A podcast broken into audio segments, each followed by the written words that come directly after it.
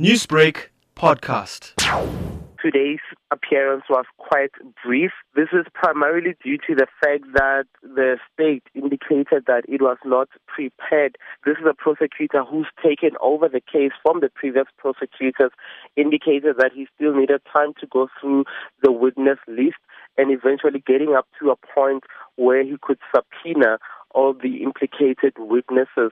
This was, of course, very frustrating on the side of the defense, who said that they were prepared and they were willing to proceed with the trial. Remember, this is the trial where Patel is accused of orchestrating or planning the killing of his 51 year old mother, Mahajeen Banu Patel. The trial was expected to start this week, ending on Friday. However, it did not proceed due to the fact that the state said it was not prepared and that more witnesses still needed to be called in. So at this stage, trial will only start in March 2020 and hopefully wrap up on the 6th of April 2020. Patel does have a new defense.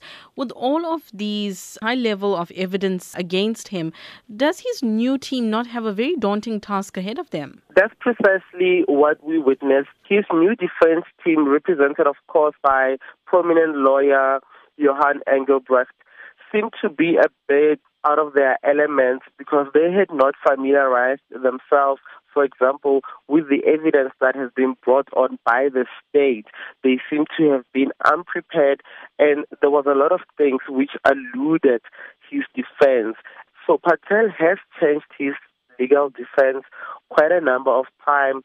You remember he was initially represented by uh, another prominent lawyer, Tumi Mokoena, who then had to recuse himself because he allegedly got involved with one of the witnesses, Patel's younger brother Razin, and coached him on what to say, and the court found that to be a breach of the law.